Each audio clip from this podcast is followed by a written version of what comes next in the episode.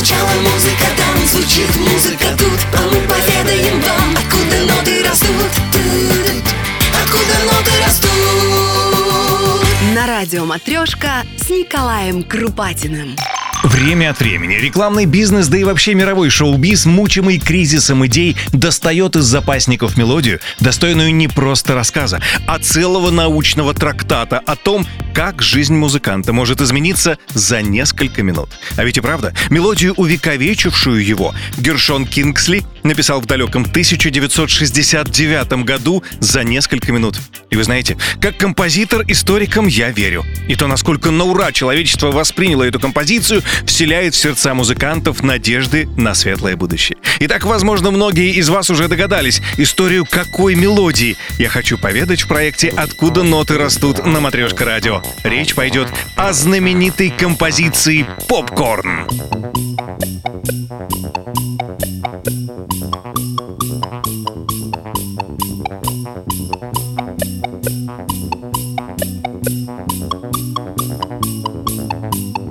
Гершон Кингсли написал ее, как я уже сказал, в 1969 для альбома, который создавался специально для ставшего уже культовым синтезатора Moog.